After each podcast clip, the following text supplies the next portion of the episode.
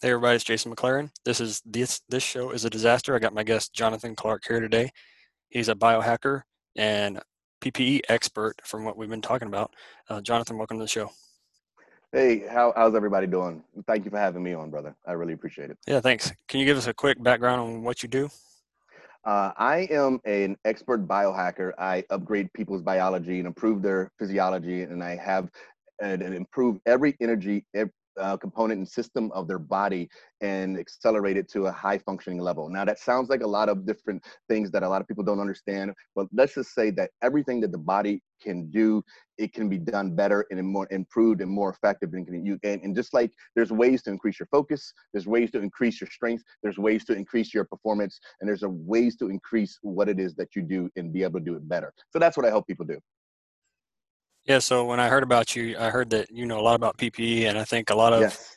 general police, fire, emergency managers don't understand yes. all the details. So um, let's talk about mask, and then go into some yes. other stuff, and then why they're so important right now with this COVID situation. Okay.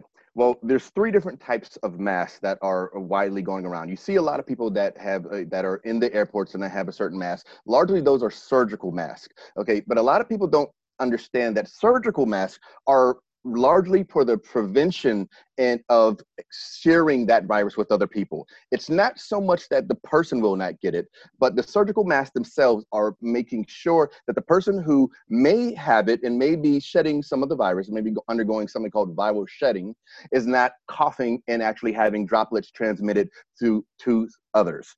Now, there's another mask, and this is what people on the front line absolutely need, is something called the N95. Now, it's called the N95 because it is designed to block 95% of viruses and pathogens that you may be exposed to. And so, and these are the kind that are actually the most effective. What we were just talking about a few moments ago is that unfortunately, there has been a lot of red tape and a lot of mess within the uh, within the legislative and political systems that are causing that are not allowing the people with the services supplies and resources to get to those on the front line who need the most. And there's a, there's some people that are behind the ball such as new york such as california such as chicago you know where they're really you know struggling to keep, keep up.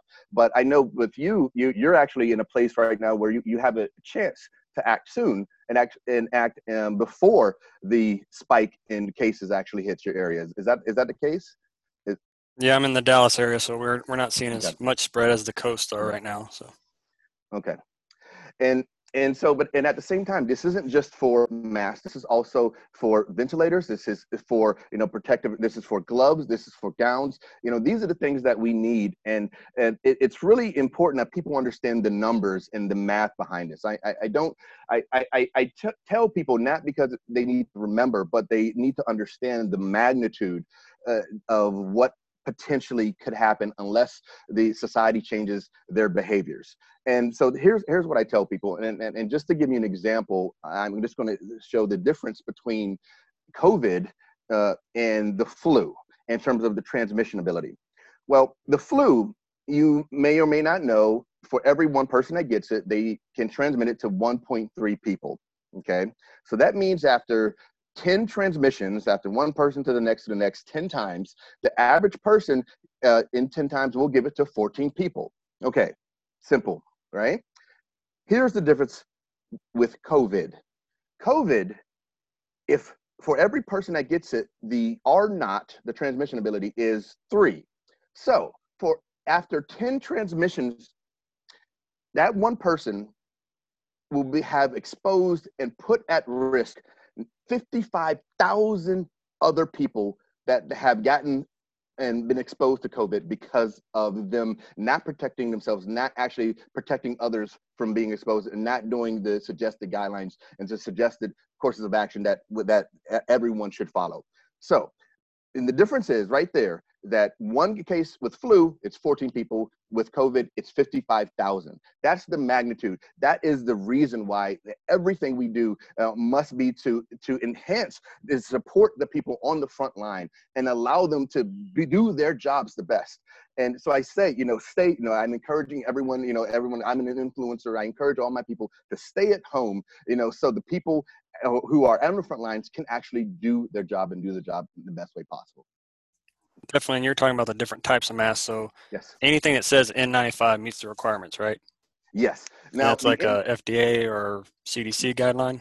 Well, no. Okay, so anything that says okay, there are several, and here's the issue. Here's where, where it really becomes. I, I get so passionate about it because it really bothers me because there are different masks that all meet the same standard that because of the the, the rules and regulations eh, of the procurement uh, uh, staff in the procurement decisions that have, have, been made, they are authorized to only purchase a certain uh, brand with a certain uh, so certain specifics and specifications for N95 masks aren't just regular N95 masks, but they have to be for most of the hospitals in the country. They have to be 3M N95 mask. Now, this is a problem because there are there's a plethora, the, the abundance of masks are actually not made by 3M.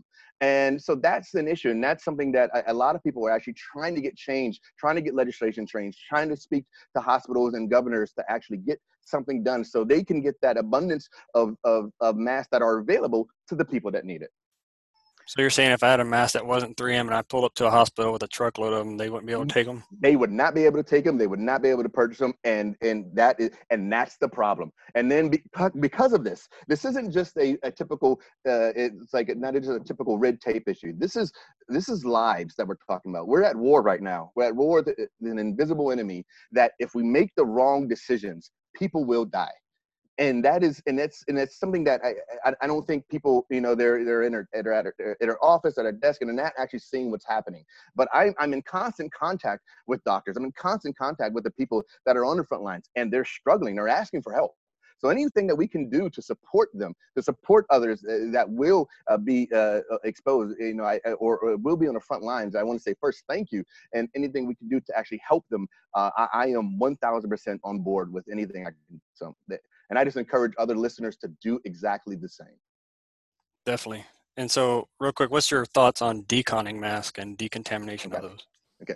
Now, there's a few different ways uh, that you can decontaminate masks, and you often hear about uh, uh, the sprays, the liquid sprays that actually will de- decontaminate it. But there's some issues with it. It's cost. It's actually ease of use. What I have found, just from both my work, I'm, I'm a, a quantum biologist uh, by uh, experience like that. Actually, I'm looking. I'm always looking at ways that light interacts with the world around us. And one of the most effective ways to de- and disinfect the, uh, the, the supplies and resources that we have is through ultraviolet light. Simple, good old-fashioned UV light.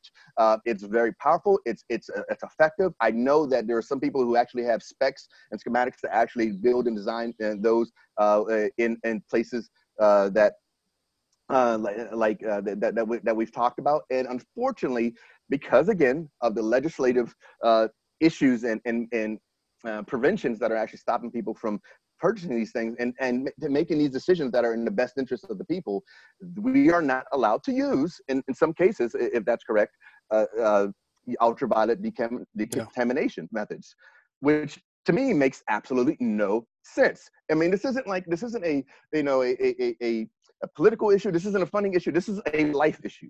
This is, you know, what do we need to do to protect the people on the front lines? And anything, anything possible that we can do.